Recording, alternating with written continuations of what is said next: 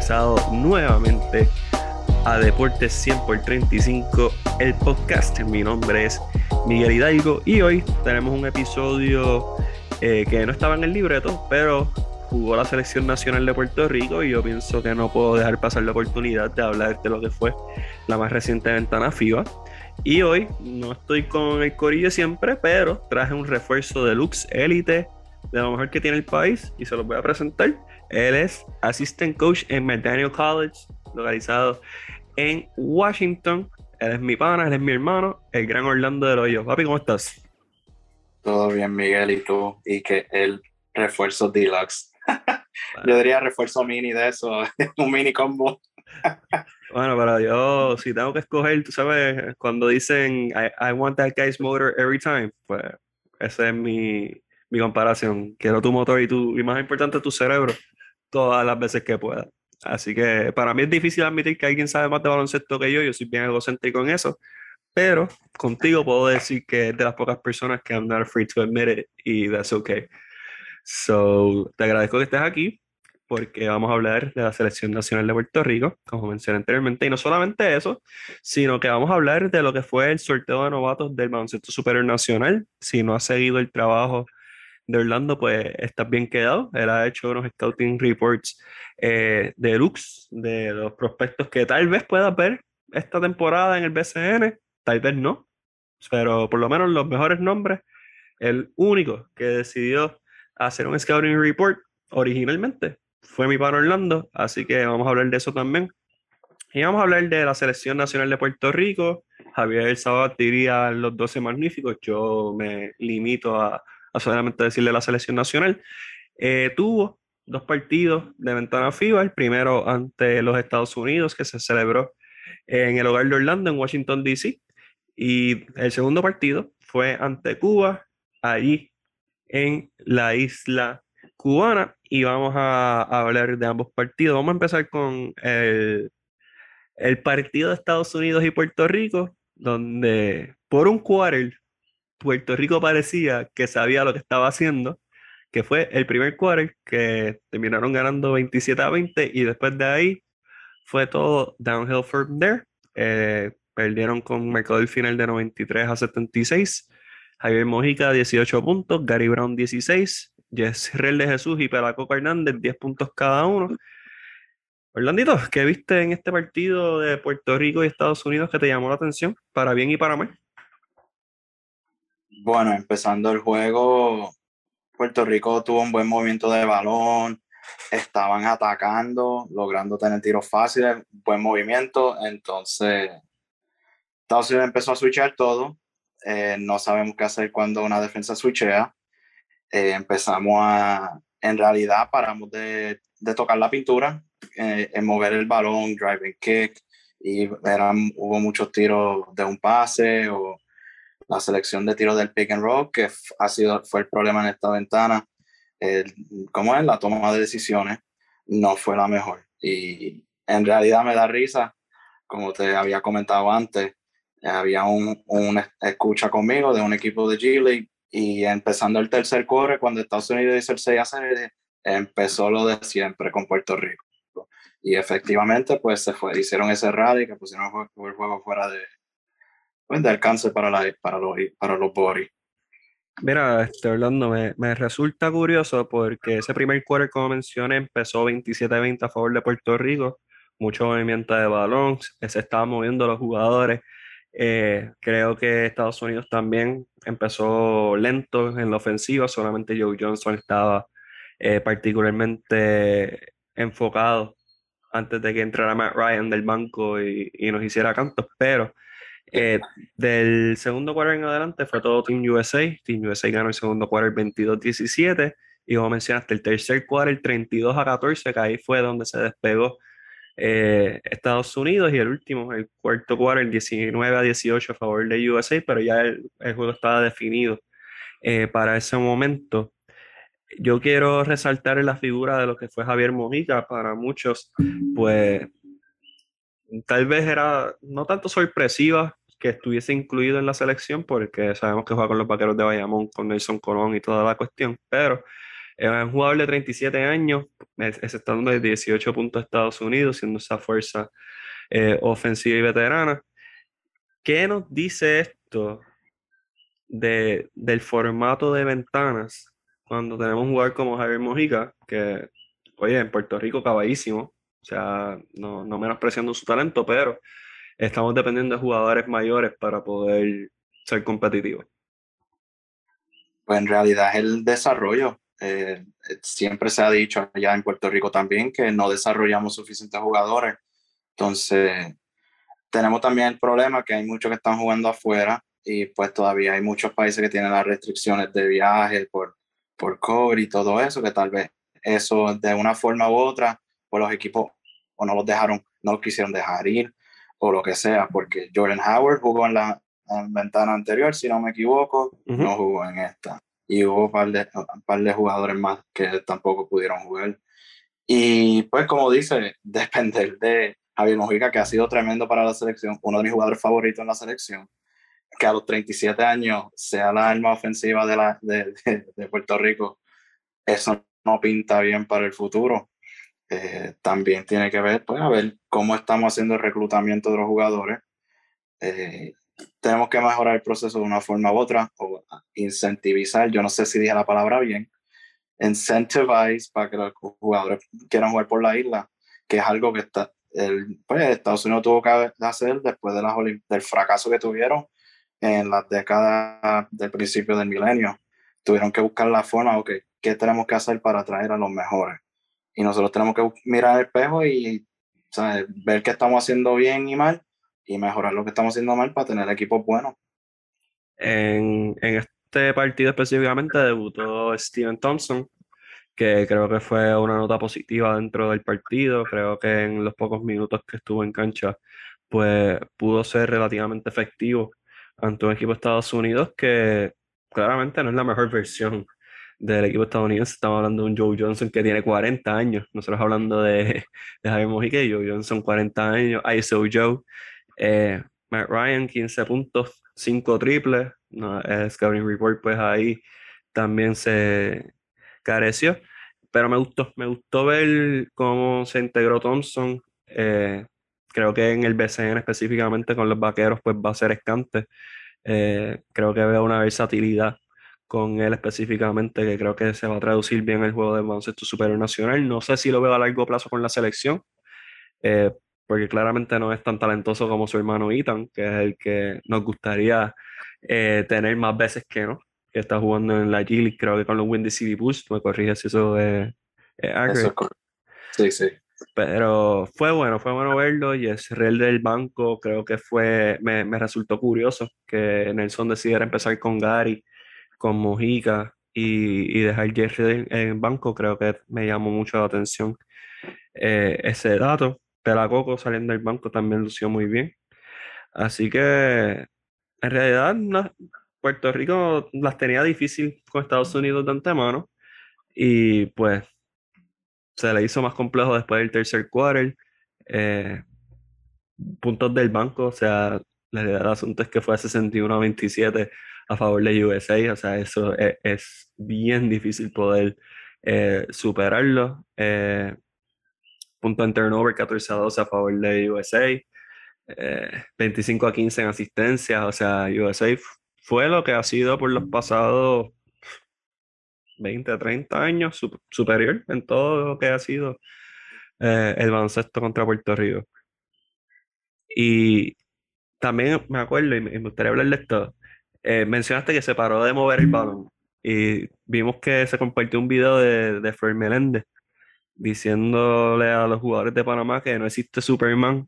Y quiero ver tu perspectiva de que en Puerto Rico, eh, y ha sido tendencia no solamente con esta selección, sino la de Eddie y cuidado sino la de antes de, que eh, eh, el superhéroe, este ego de yo voy a cargar al equipo existe. Eh, ¿Cuál es tu perspectiva de, este ISO ball heavy que nosotros jugamos, que no es a nuestro favor la realidad del asunto? Me está curioso eso porque Estados Unidos tiene un jugador, tiene Joe Johnson, que el apodo es ISO Joe, que hizo su carrera en isolation. Y él casi nunca puso la bola en el piso, solo cuando iba a atacar el canasto, cuando estaba como a 15 pies del canasto. Pero tú veías a él moviendo, ella, esa gente movieron el balón de una forma increíble. Que eso de, de un equipo de Estados Unidos, eso rara la vez se ve porque es el equipo más talentoso en el mundo. Esa gente sí pueden ganarte isolation, te pasan por el lado y atacan fácil. Puerto Rico, yo no sé por qué somos así, nosotros no tenemos esa genética todavía. Eh, es la influencia también de que, como decimos en todos lados, de ver de estos nenes que ven NBA, ven a Curry, ven a Harden y haciendo todas estas cosas y se creen que ellos pueden hacer lo mismo en menos tiempo. O sea, Curry y Harden llevan 20 plus años de su vida trabajando en esas cosas. Eh, tú teniendo, vamos a decir, 14, 15, no llevan ni, no hacen ni una fracción de las repeticiones que ellos hacen diariamente en un mes. So, y eso todo influye. Hay, yo aprendí de un dirigente de acá, este, que él dice, uno nunca se gradúa de los fundamentos. Y para mí eso es algo importante. Yo siempre se lo digo hasta los jugadores de la universidad. O sea, tiene que trabajar en las cosas pequeñas. Pasa el balón, corta. Si tiene que poner la bola en el piso, asegúrate de que vas para algún lugar. Porque viendo al equipo Puerto Rico, driblando, driblando, se quedan en el mismo lugar. Se quedaban en el mismo lugar. Se quedaban en el mismo lugar. Pam, pam, pam. Hacían mil movimientos, pero en el mismo lugar. Este, y nada, el IQ de nosotros tiene que mejorar en todo, tenemos que mejorar en todo, en todo, en todo, porque los gares de nosotros, por lo que he visto la tendencia es, cogemos el pick and roll, es para tirar. Siempre es para tirar en el juego de Cuba, que lo vamos a hablar próximamente, fue lo mismo. Lo que es Jerry, que es tremendo talento, Gary, tremendo jugador, pero ellos saliendo a un pick and roll es para zumbarla, no es que son la toma de decisiones de ellos, todavía no estamos a estas alturas que no está a un nivel que uno espera de, que sea un jugador de selección, pues un poco decepcionante, pero ni modo, con eso es lo que, eso es lo que tenemos y con eso es lo que tenemos que agregar. No sé si eso tuvo sentido, todo lo que dije, pero esperemos que sí. Sí, claro que sí, claro que sí. No, y, y, quiero resaltarle esos movimientos estáticos. Yo le digo es movimientos estáticos, ah. porque literal es muy, todo es muy bonito, muy fancy, pero no tiene ningún tipo de propósito. O sea, tú haces un crossover para poder evadir la defensa y atacarle en línea directa. Esto, o sea, por utilizar de ejemplo a Gary, que Gary tiende a hacer esto, hace un crossover, echa para atrás. Pues entonces le estás dando toda la oportunidad a la defensa que vuelva a reacomodarse, no se te va a ir. Otra cosa, y esto lo noté más con Cuba, y creo que es un buen segue, eh, estar de espalda.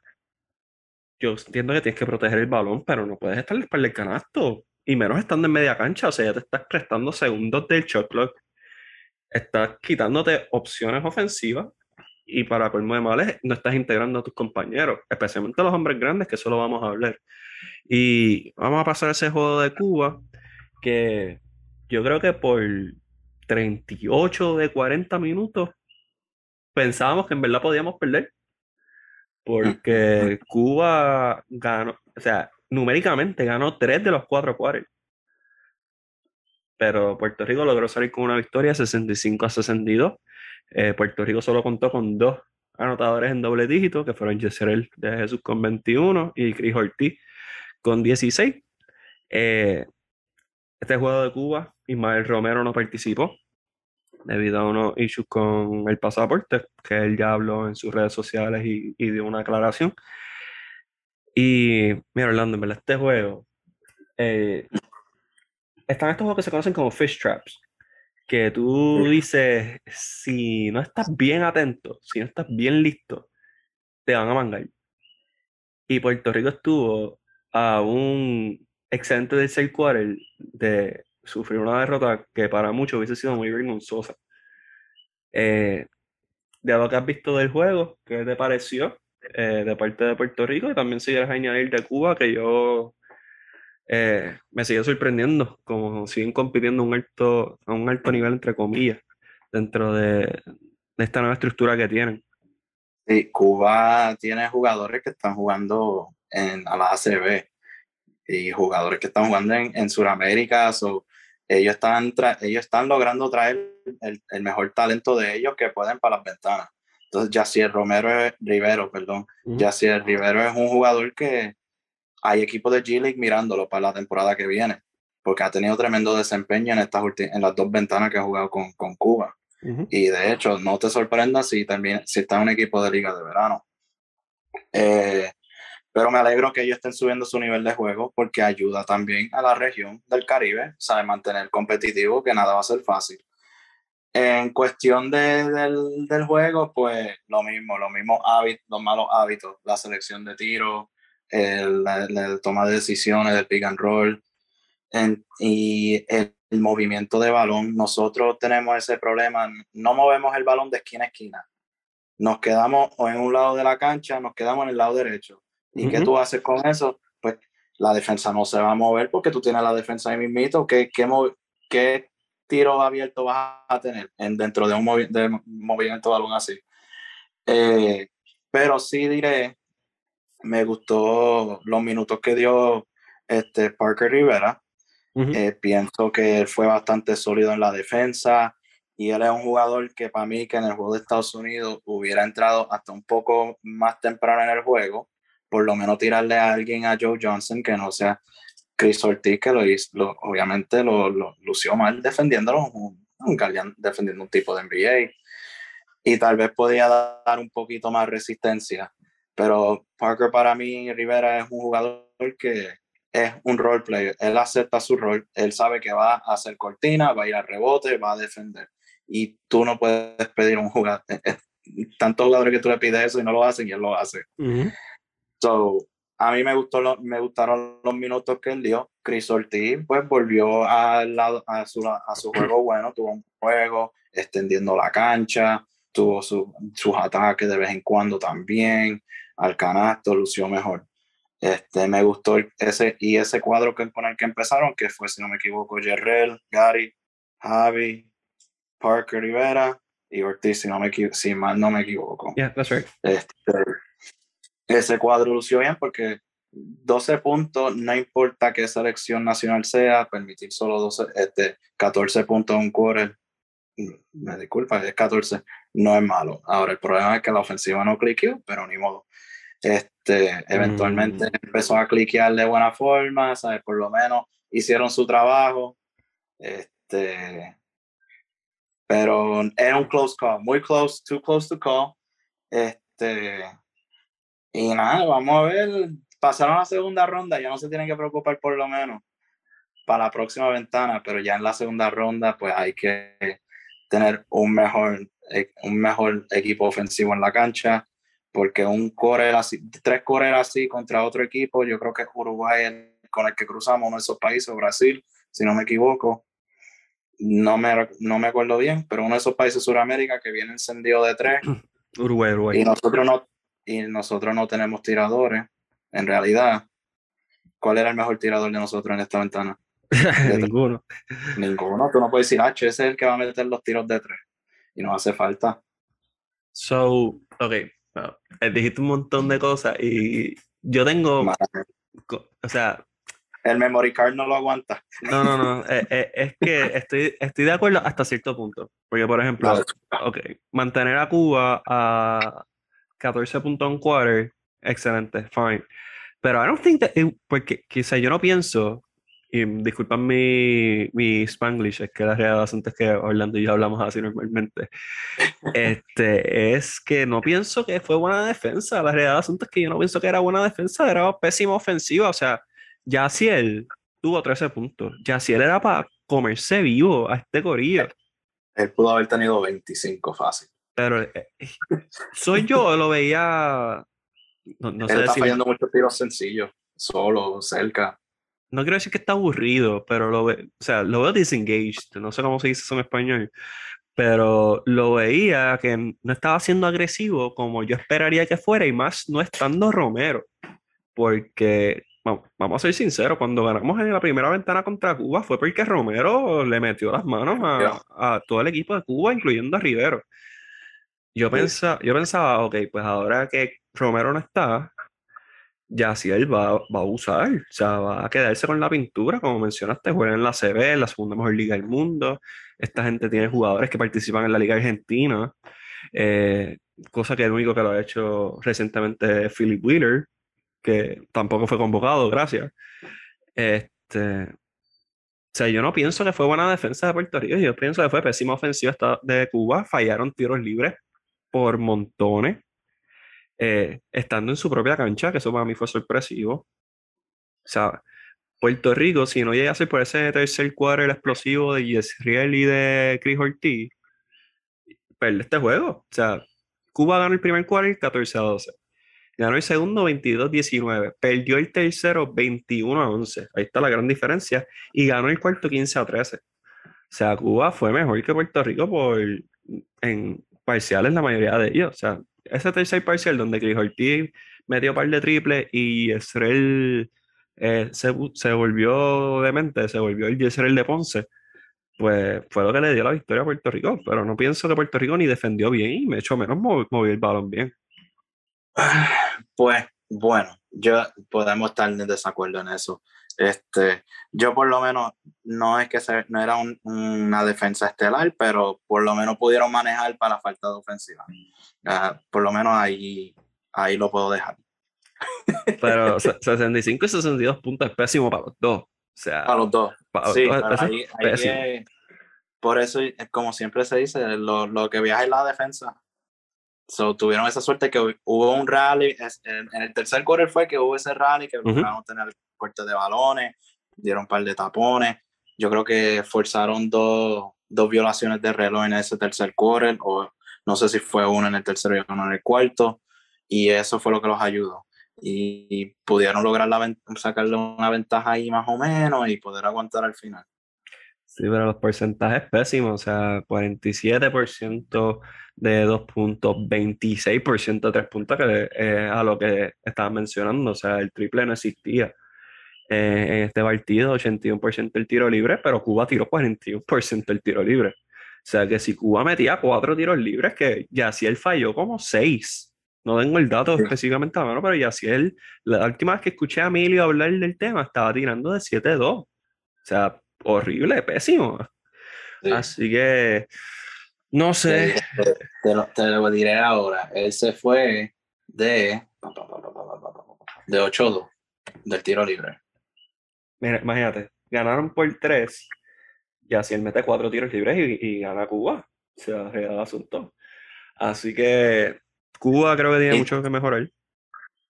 Sí, tienen break, tienen break. Están, están subiendo, están subiendo, por lo menos. Esperemos yo como fanático del baloncesto internacional, de que todos los países mejoren, pues obviamente quiero que ellos sigan mejorando porque tal vez eso ayuda a nosotros a mejorar el nivel de juego también, que nos hace falta desesperadamente. Y, y no tirando la de nosotros, es la realidad. Ah, pero yo voy a aprovechar y dejarles saber que hay una ventana en julio en Puerto Rico. Estamos en marzo y es el primero de marzo, creo que desde hoy, y estás tarde, puedes preguntarle al Corillo mira, ¿qué van a hacer hoy? ¿Qué van a hacer en julio? ¿Tienen planes? Porque hay una ventana en Puerto Rico que si hay fanáticos va a estar soldado. Confíen, va a estar soldado. Eh, vengan, vengan y participen. Y, que hay talento además. Mm, hay talento, no, no, voy a decir que además, pero hay, o sea, hay, hay, hay, bueno, está bien, de más está un poco de más. pero sí, hay, sí por, por, lo, por lo menos hay algunos point guards ahí afuera, hay uno que está jugando minutos buenos con un equipo de NBA que hay que traer, sí o sí. Sí, pero yo pienso, o sea, pienso en Alvarado y, y, yo creo que lo van a tirar para Summer League, eso no va a venir. O sea, yo pensando aquí, he still doesn't have a guaranteed contract, so él no tiene un contrato garantizado, so no. yo pienso que él va para, para Summer League. Y va, él va a ser él, Ethan, este, lo más seguro, Manny, Jordan Murphy, que está luciendo bien en la, con los Austin Spurs, Lynn Ford, que se está viendo bien, todos esos chamacos que deberían estar en la selección, porque Murphy, aunque yo creo que Murphy ya estuvo en noviembre. Sí, sí, sí. Ellos, pues ellos van a estar en la Summer League, sí o sí, lo más seguro. Y, Marcus y no te sorprenda que y no te sorprenda que nosotros también tal vez vamos a estar allá. Eh, sí, sí. No, no quería, par de días, par de días. No, quería dar esa primicia, pero sí, es posible que estemos por el segundo año consecutivo en la Summer League. Pero, o sea, no pierdes nada con preguntar. Sea, Isaías Piñero lo puedes contactar desde ya. También, sí, desde ahora, desde ahora. Marcus Howard, yo creo que tiene ya un contrato garantizado, aunque es two-way. Puedes preguntar, o sea, y de una vez convocas a Jordan. Eh, Curvelo creo que es un buen momento para integrarlo en verano. No sé si tenga planes con Illinois, pero eh, creo que puedes tomarlo en consideración. Este, yo sé que tiene Steven Thompson. Que lo puede usar Curvelo porque no ha jugado mucho, no parece que no ha podido jugar mucho esta temporada. Parece que tuvo concussion. Ya. Y no ha podido jugar los minutos que ha querido. tal vez el verano, una ventanita, un jueguito, por lo menos 10 minutos, tal vez lo ayuda. Maybe Iván, que dicho sea de paso, hoy eh, la página, el diario digital Menor que Día anunció que va, que se aproxima una contratación con, con el Menorca en la liga LEB en España, que es segunda división. Así que ya saben, división 3, perdón. So, ya saben, hay ventana en julio. I know this. So, ustedes saben esto también. Eh, y de una vez vamos a conseguirle a Nelson Colón este, un buen estilista porque no puedo bregar con un Apollo, Blazer y, Air Force Jordan, eh, pero ese soy yo. Sea, este es mi, mi modista interno diciendo de que, que, no, que yo entiendo que en Bayamón lo puede hacer, cool, pero vamos, por favor. Y nada, ya hablamos de la selección nacional. Vamos a hablar del último tema en agenda, que fue el sorteo de novatos del baloncesto superior nacional que se celebró hoy, hizo ese paso, 1 de marzo. Eh, Orlandito es, un experto en este tema porque, como mencioné anteriormente, y pueden revisar en su página de Twitter, eh, hizo un scouting report de los mejores prospectos de esta clase. Hacemos el disclaimer, y yo lo voy a hacer por Orlando, que no necesariamente que se haya hecho el scouting report significa que pensamos que va a venir para Puerto Rico. Y, creo que es algo bien importante que hay que resaltar porque muchos de estos jugadores tal vez tengan ofertas, ya sea por un Summer League, ya sea por un G League, ya sea mejor, improbablemente, pero tal vez Europa. So, dejamos ese disclaimer. Pero vamos a empezar. Eh, los gigantes de Carolina tenían los primeros dos picks del draft. Eh, en el primer pick seleccionaron a Trayman Waters y en el segundo pick escogieron a George Condit, que estudió, o estudia todavía, en Iowa State University. Eh, ¿qué te pareció estas selecciones de Carolina, Tremont Waters y George Condit? Eran las la lógicas, las obvias. Este, obviamente Tremont, ya con experiencia en la NBA, ese es uno de los jugadores que yo creo que no va a pisar BSN por un buen tiempo. Este, él ahora mismo está promediando 16 puntos por juego y 6 asistencias por juego en G League. Aunque no sea ahora porque lo cambiaron para los South Bay Lakers hace poco. no sé cuál, como si sus eh, números van a bajar o van a subir o lo que sea. Este, eso garantizado, lo más seguro, él, él es uno que va a jugar Summer League ya por la experiencia. Si juega en la isla sería tremendo, él ayuda a ese equipo desde ya. Y George Condit es un jugador que ya lo hemos visto participar con la selección nacional. Eh, puede ser que tiene, para mí puede ser el jugador con más proyección de la clase, porque ya jugó, a la, vez que jugó con la selección nacional, tuvo que defender a Boban Marjanovic, a Filip Petrushchev, que son Filip Petrushchev, que es uno de los mejores prospectos de, de Serbia, uno de los mejores jugadores de Serbia, y eso no es tarea fácil para hacer especialmente Boban, que mide como 7, 6, 7, 7. Entonces, él también demostró que puede, tiene capacidad de, pues, de tirar de afuera, de, de el range, ¿cómo es? De mejorar el range al tiro de tres. Carlito, eso es lo que le gusta, Carlos González, los, los, los grandes que puedan tirar del mid-range para afuera. Y eh, no me sorprende que hayan seleccionado a, a él para nada. Pues Mira, Orlando, yo pienso que Tremont Waters no va a pisar el BSN, por lo menos no anytime soon.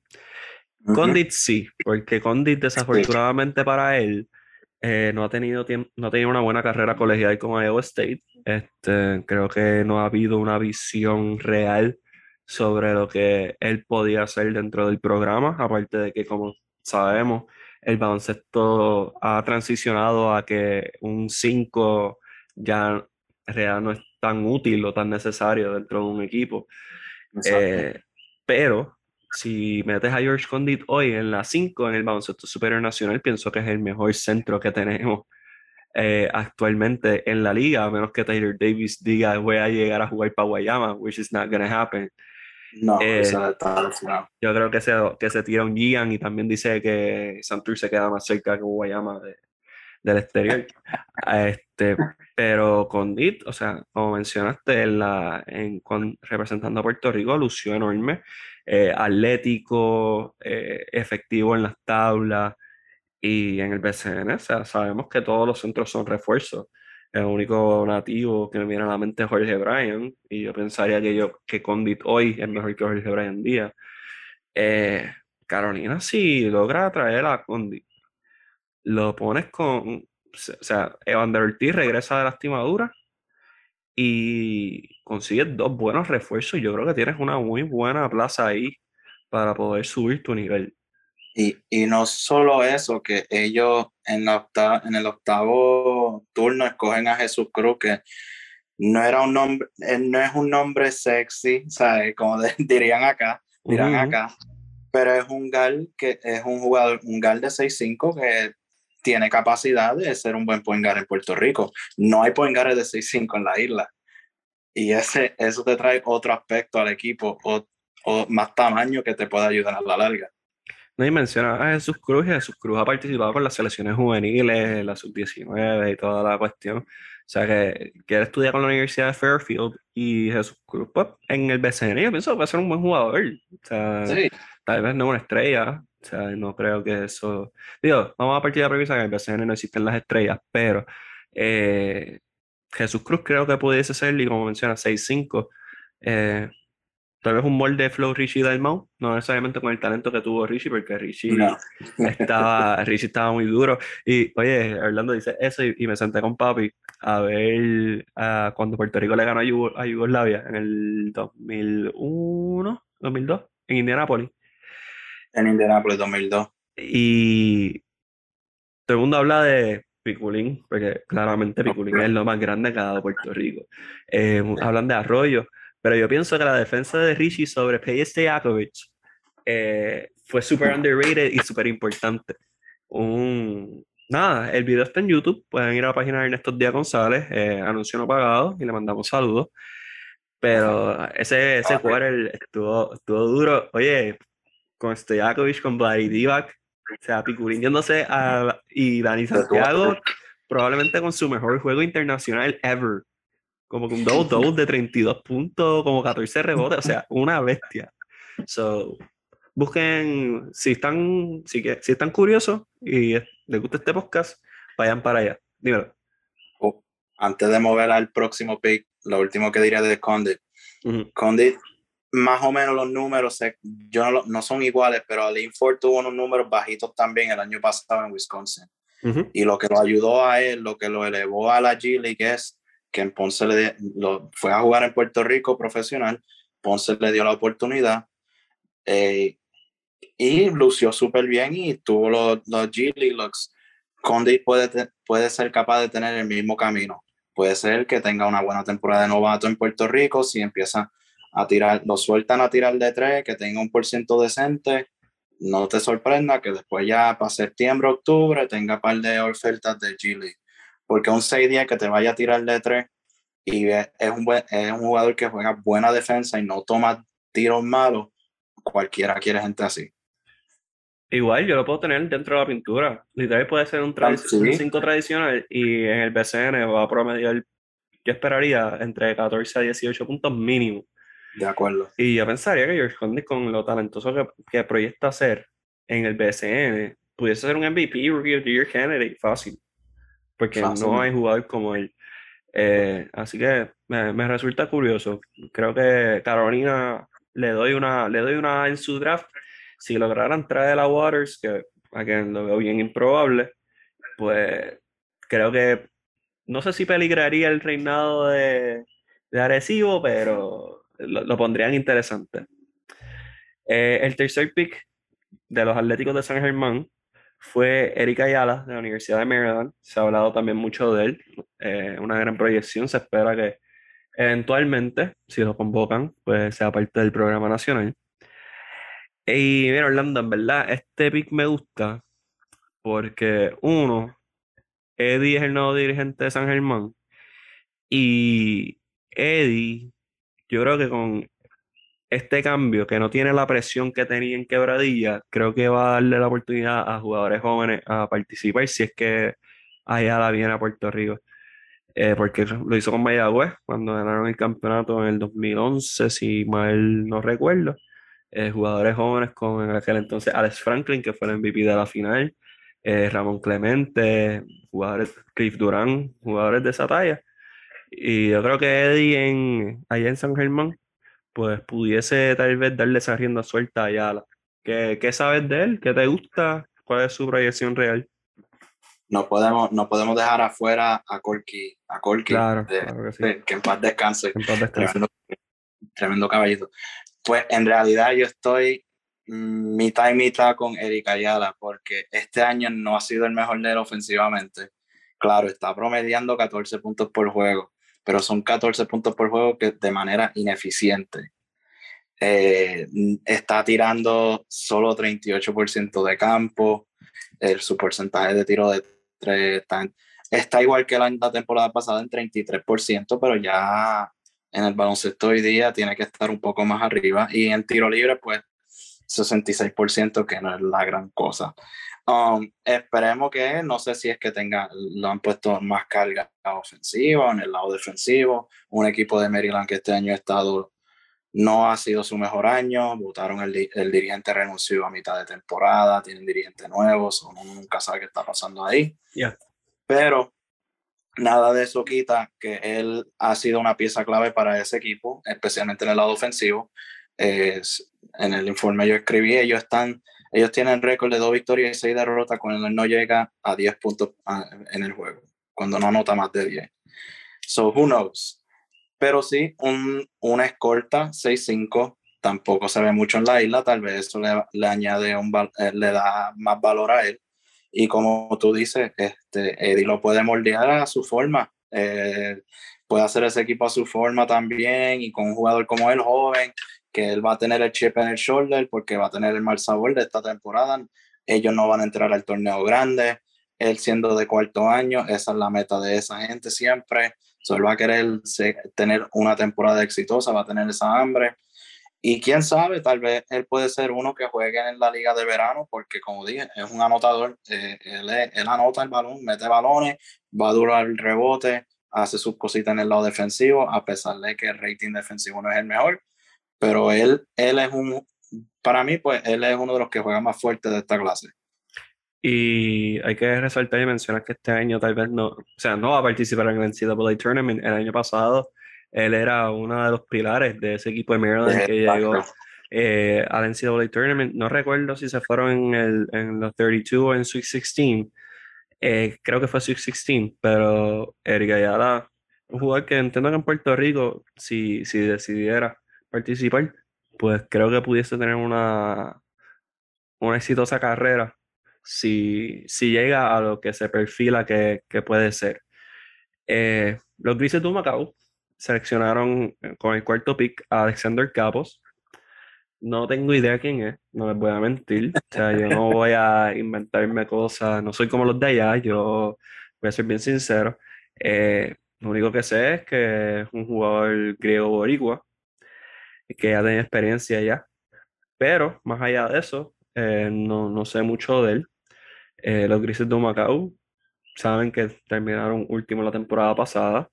Eh, creo que van para el mismo camino este año, nuevamente luego de anunciar que firmaron a Alexander Cambo como tercer refuerzo. Así que, Orly, no sé si tiene datos de capos. Alguito, alguito, alguito, alguito. ¿Tiene algo Él, él? Él ju- él jugó, yo creo que la temporada pasada en la Liga de Canadá, la, yo no sé si es la CEBL, porque ellos tienen dos ligas profesionales allá, con los Edmonton Stingers. Entonces él está jugando en la segunda liga de Israel con AS, ASA Coriobos Amaliadas, este, que está promediando como 20, pun- de 20 minutos por juego, pero está ahí 9 puntos por juego, 4 rebotes, está tirando 58% de campo, 42% de 3, 80 el tiro libre. So tiene, al parecer, tiene las herramientas. Yo intenté buscar videos de este equipo, juegos de este equipo, y no conseguí nada. Este, ni en el, en el database que existe más grande en el mundo, que es Synergy, no conseguí ningún juego de ellos. So, estoy basándome en lo que en las estadísticas y lo que he leído de que pues, Humacao lo tiene bien alto en su, lo tenía bien alto en su lista. Eh, parece que tienen como cinco centros, según lo que yo he escuchado en, otra, en, hmm. otras páginas de social media también. So, no entiendo por qué necesitan otro centro más. No entiendo cuál es el plan de ellos. Pero esperemos que ayude porque también eh, puede ser un jugador que pueda ser una opción para la selección en algún futuro. Y si mal no me y si mal no recuerdo, yo creo que él tiene como 22 o 23 años todavía. Eso todavía tiene break.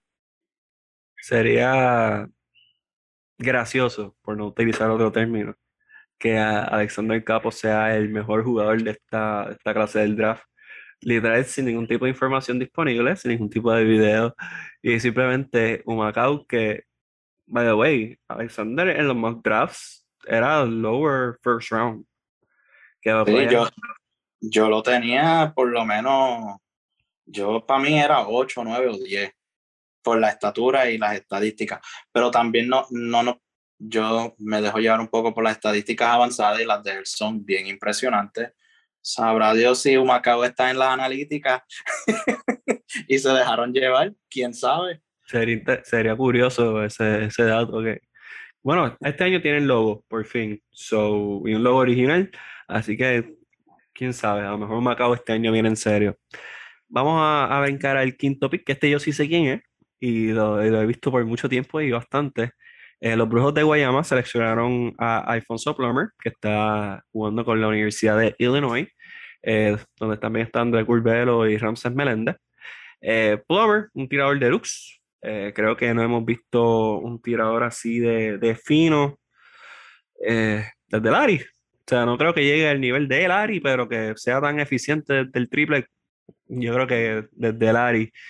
Eh, ¿Qué te parece, Orlandito? Yo sé que, que mucha gente está high on, en Plumber. ¿E-, ¿Eres de ese grupo o tienes tus preocupaciones?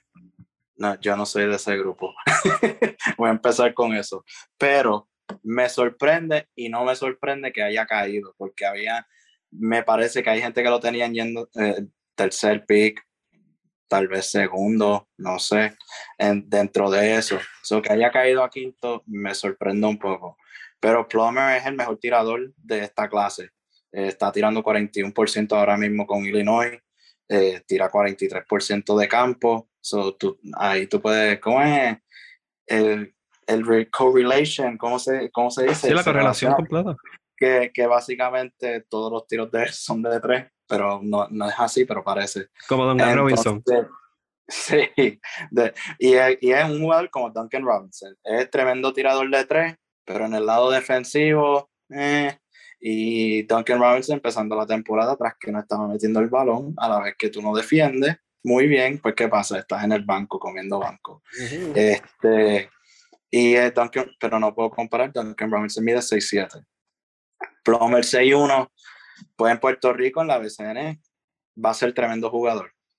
Eh, a mí el único problema, porque yo lo estoy viendo con otros ojos también, de para si puede jugar G-League o algo así, pues es que defensivamente no es el más rápido lateralmente, eh, se, se, queda atrapado en cortina, se tarda en recuperar, yo he visto pues posesiones que la gente le pasan por el mismo lado y atacan para el canasto y tiene la defensa de torero. Eh, pero si él viene metiendo el balón, él, él es un game, él te balancea el juego porque él te puede tirar saliendo de las cortinas, en el spot up, él puede hacer un poquito el pick and roll, aunque no te lleva hasta el aro, él te puede por lo menos tomar el par de dribble y zumbar el, el canasto, él es bueno en ese aspecto y es alguien que también puede moverse bien sin el balón. Um, pero de nuevo, eh, tiene su dificultad poniendo el balón en el piso, eh, por lo menos para atacar hasta el canasto y crear la ofensiva para otro. y en su número, pues una asistencia por juego.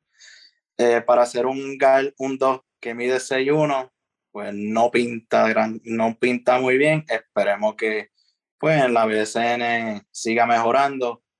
Veremos porque él va a entrar a la liga básicamente teniendo 24 25 años como un novato.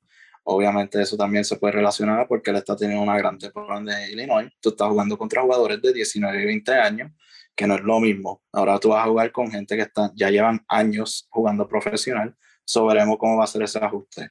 Pero que por lo menos salga del banco, te anote tres triples por juego. Lo único que esperemos que no te permita 12, estaremos bien. Él no va, uno no va a salir del banco en Puerto Rico. Todavía no te voy a decir. ah, no, bueno, sí, yo, como digo, yo estoy mirando de, la perspectiva en Puerto Rico, en Guayama, él, él puede empezar. Sí, sí. Él puede ser el start, él puede ser el primer, de los primeros cinco ahí. Pues mira, yo me voy a enfocar en, en, Puerto Rico como tal, porque en realidad considero que la proyección. Eh, eh, la realidad es que es Puerto Rico. O sea, no, no, tal vez una liga como Chipre, como Iván Gandía, eh, pero no, no espero que esté en la CB, por ejemplo, o en, la o en la primera liga de Italia o algo por el estilo.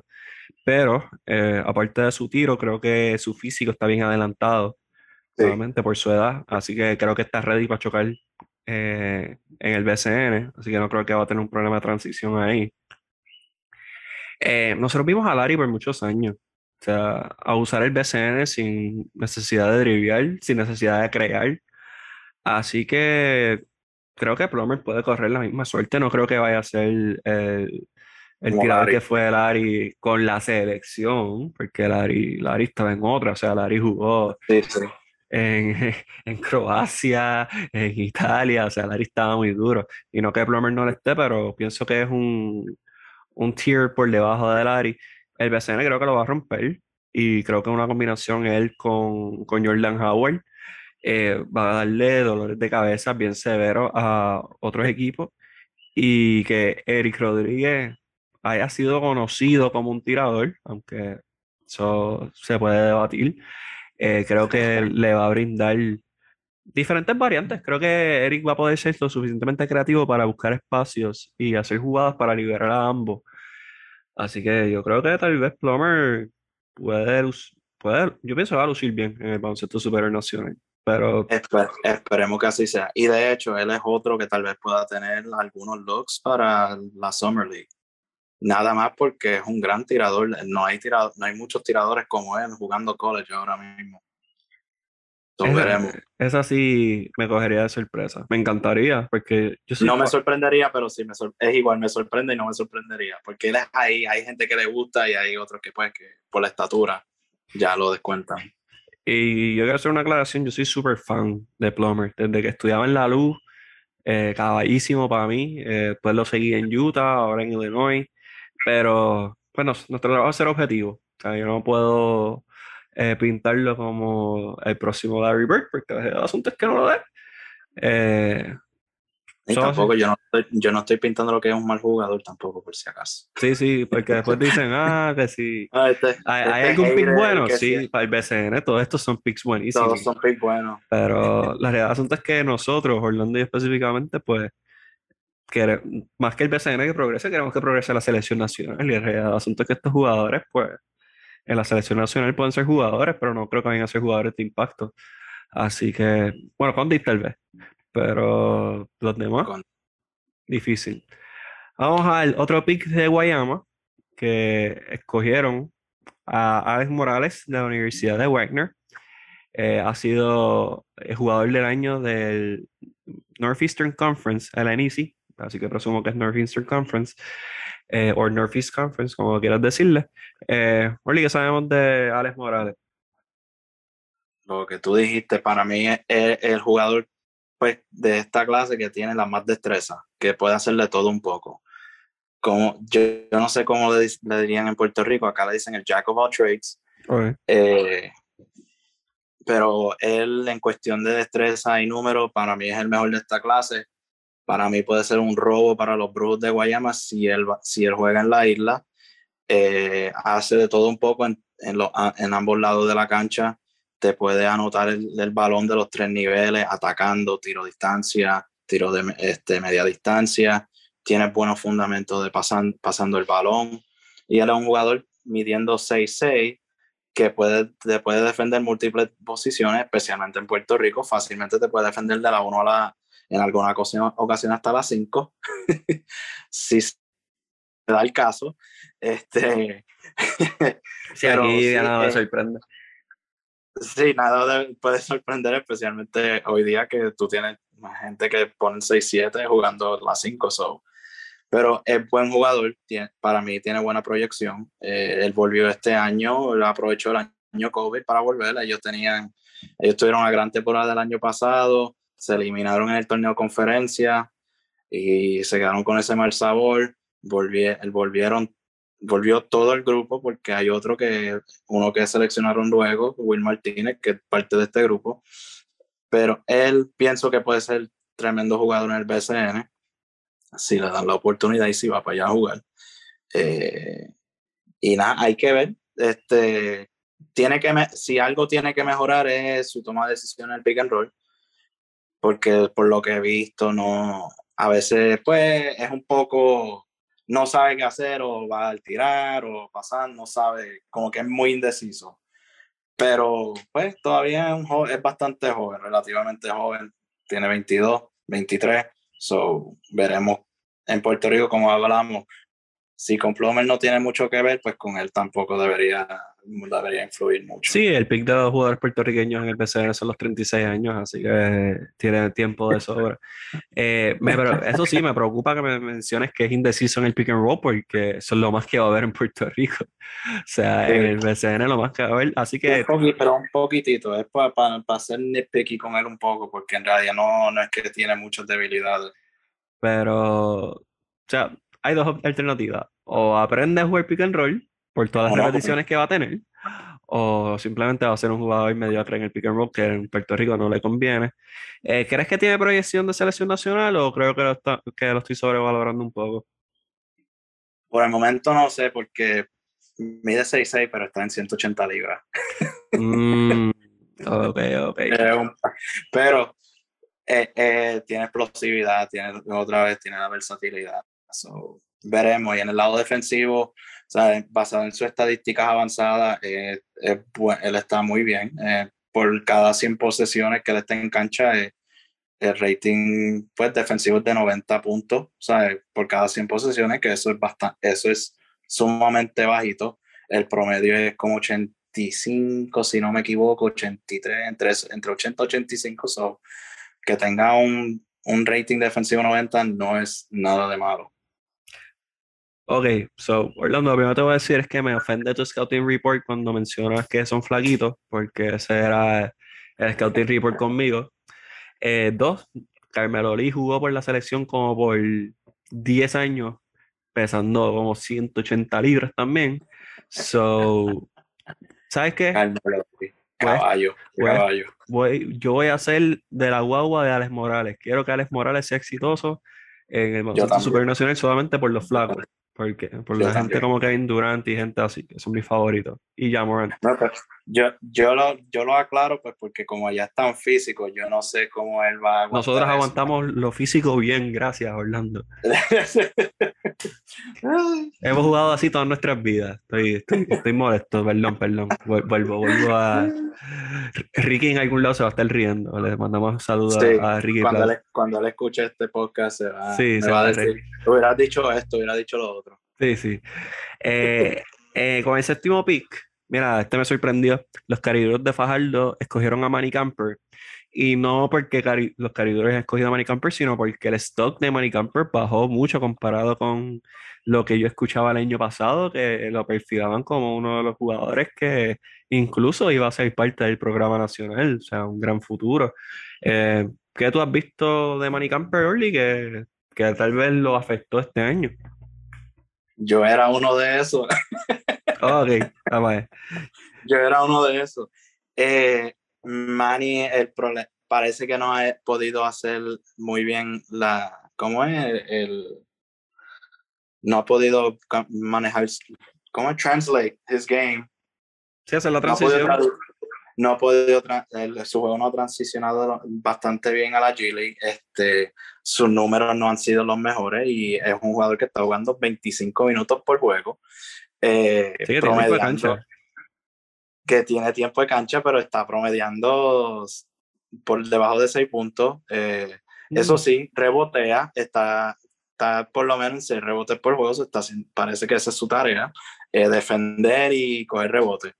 Pero está tirando 17% de 3, ah. que, eso no, pinta bien en el baloncesto de hoy día.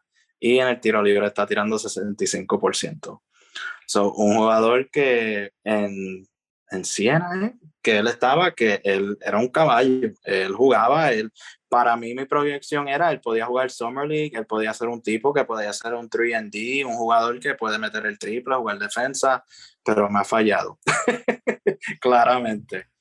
Eh, so, yo me imagino que ellos están esperando, ellos tal vez están pensando, bueno, si él juega en Puerto Rico, tal vez le, le resucitamos el, el, tiro o algo así, pero la realidad es que él es un, un jugador que mide 6'7, es atlético, tiene buena agilidad. En Puerto Rico puede, puede como revitalize su carrera, puede tener un cierto por ciento, eh, un, cierto grado de, de, éxito. O sea, en Puerto Rico si puede chocar y hace su trabajo de rebotear y todo eso, so, tal vez. Pero lamentablemente sus estadísticas avanzadas no lo ayudan tampoco en el lado defensivo no ha lucido muy bien, so de verdad no sé en qué quedamos con Manny.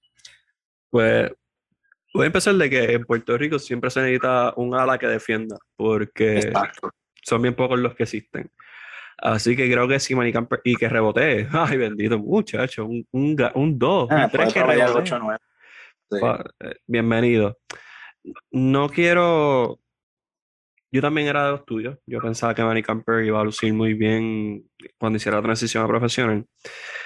Eh, no estoy particularmente preocupado. Pienso que con Fajardo pues va, va a, tener un, buen rol jugando con jugadores como Alex Abreu, eh, jugadores de, esa naturaleza. Eh, iba a decir Gilberto Clavel, pero se fue para Santurce, así que ya no, se no cuenta. Pero pienso que Manny Camper Fajardo pudiese ser, pudiese ser un jugador efectivo. Y como mencioné, un jugador que defienda, midiendo 6-7, eh, no es usual. Y eso, es, y, eso es algo que yo. O sea, ¿cuál fue el último jugador defensivo élite que tuvimos? A mí se me hace difícil pensar uno más allá de Bimbo Carmona. Y Bimbo Carmona mide 6-4, como mucho, 6-5. So, si podemos tener un, un defensor élite, I'm all about it, ¿verdad? Definitivamente. So, yo espero que. Me gustaría verlo jugar en Puerto Rico, sinceramente. Él puede ser alguien que puede usar esa liga para seguir mejorando su juego y de ahí volver a brincar acá y ser efectivo. Mito es. Eh, nos estamos quedando corto de tiempo, pero eh, solo para cerrar lo que fue la primera ronda, eh, como mencionamos, Jesús Cruz fue seleccionado por los Gigantes de Carolina en la selección 8. Jordan Cintrón el noveno seleccionado por los indios de Mayagüez. Jojo Walker, drafteado por los Leones de Ponce, ha tenido experiencia profesional en Macedonia y con todo este revolú con Georgie Pacheco y, y qué va a pasar con él, pues creo que Jojo Walker tal vez sea una buena adición. Sabemos que la cara de la franquicia va a ser Yesrel, así que hay que ver cómo lo integran. Eh, los Mets de Guaynabo seleccionaron a Emanuel Maldonado y los Grises de Macao seleccionaron a Cristian Negro, que se pueden acordar de él como el power forward atlético, que pues ahora está un poquito bajito, va a ser un power forward, pero en aquel momento pues lució muy bien en las selecciones juveniles. Oli, ¿cuáles son esos próximos proyectos que, que, puedas compartir? Porque sabemos que no nos puedes decir todo. ¿Y dónde te pueden seguir la gente para seguir tus scouting reports y todo lo que necesiten saber de las métricas avanzadas del baloncesto, que tal vez no se discute mucho en Puerto Rico? Bueno, yo solamente comparto mi Twitter.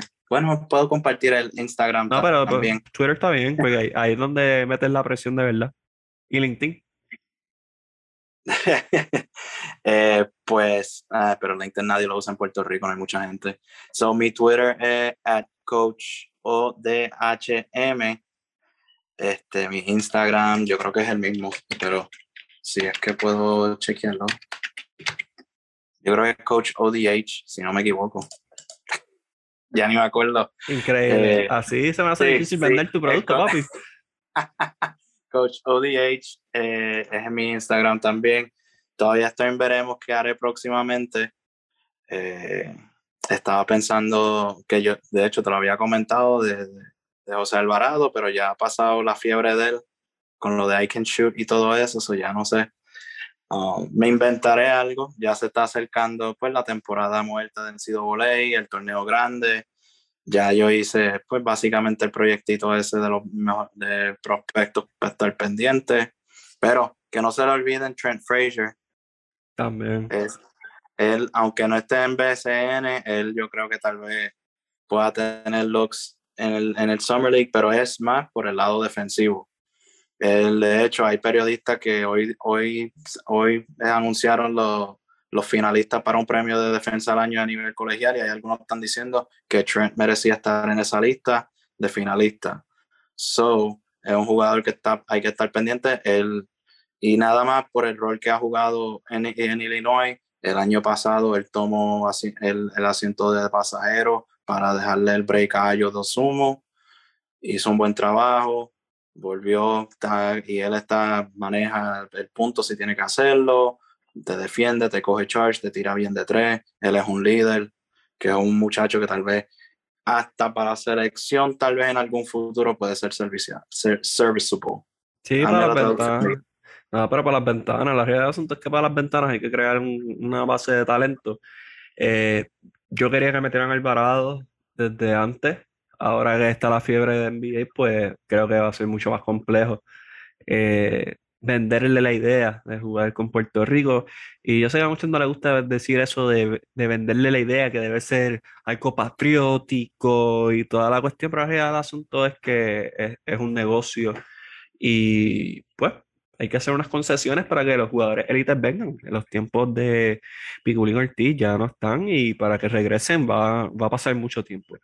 Es que con, y tú sabes que la gente, lo voy a decir, porque tú ves que gente, ah, que pusieron a Thompson, ah, que si los Thompson de Lara, que yo leo un comentario así, que si, ¿cuál era? Los Murphy de, de freaking Ponce o lo que sea.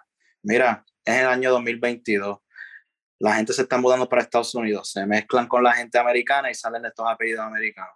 ¿Qué se puede hacer? Son puertorriqueños, estamos buscando mejores oportunidades acá que en Puerto Rico nos ofrecen y esos muchachos quieren jugar por, por donde por el país de donde vino su madre o lo que sea, donde es su abuela lo que sea. Mm. Denle en el break, ¿sabes? Denle en el break, no podemos estar criticando, tenemos que trabajar en juntos para seguir echando para adelante el programa. Y de hecho, ¿sabes? Si traemos los jugadores nativos, cogemos pelas, como que no nos estamos quejando. So, damn if you do, damn if you don't. exacto. Y, pero en la historia, o sea, nuestra generación dorada, la verdadera, la de Raymond Dalmau, Rubén Rodríguez, Angelo Cruz, todos eran New York así que, bueno, no todos, pero el 97% del equipo. Yo creo que 9, 9 de los 12 jugadores eran, yo creo 9 o 10. So, ah, que vean New York, cómo es New Yorican Basket, el, el, documental y que lean el libro de los New Yorkers también. Anuncio no pagado, sí, sí. Pero la realidad del asunto es que sí, hay que dejar ese tipo de mentalidad también atrás que pues tal vez no, es hurtful, no es por, es por hacer un chiste, pero eh, hay que ser serios también con o queremos ganar o porque queremos ganar, eso es lo que siempre escucho, pues para ganar hay que desarrollar, hay que invertir, hay que planificar. Nada, algo que han escuchado en mil podcasts de, mi, de Deportes 100 por 35, porque esto yo lo llevo hablando desde que yo, yo abrí la página en el 2014. Así que nada, con eso los dejamos. Espero que les haya gustado el episodio. Eh, Orlando, para mí es un honor que por primera vez hayas estado aquí con nosotros. Yo, yo pensaba que esto ya había pasado, pero es que la realidad es que hablamos todos los días de baloncesto. Eh, pero para mí es un honor que haya estado aquí, una de las caras jóvenes que yo sé, o sea, no me lo dice nadie, yo sé que eh, eventualmente va a tener una oportunidad y un gran rol, no solamente en el baloncesto internacional, sino también el mejor baloncesto del mundo. Y nada, nosotros nos pueden seguir en Deporte 100 por 35 en todas nuestras redes y nos veremos con el próximo episodio que vamos a hablar del evento de AEW eh, Revolution. Así que saben que regresa Jonathan Basabe, regresa Omar Barreto, Oshi Santiago y Real Loyola y tal vez yo. Eso todavía no estoy, no estoy consciente. Pero vamos a hablar de lucha libre en el próximo episodio. Así que cuídense, recuérdense, todavía no, pueden bajar la guardia con el COVID y nos vemos en el próximo episodio.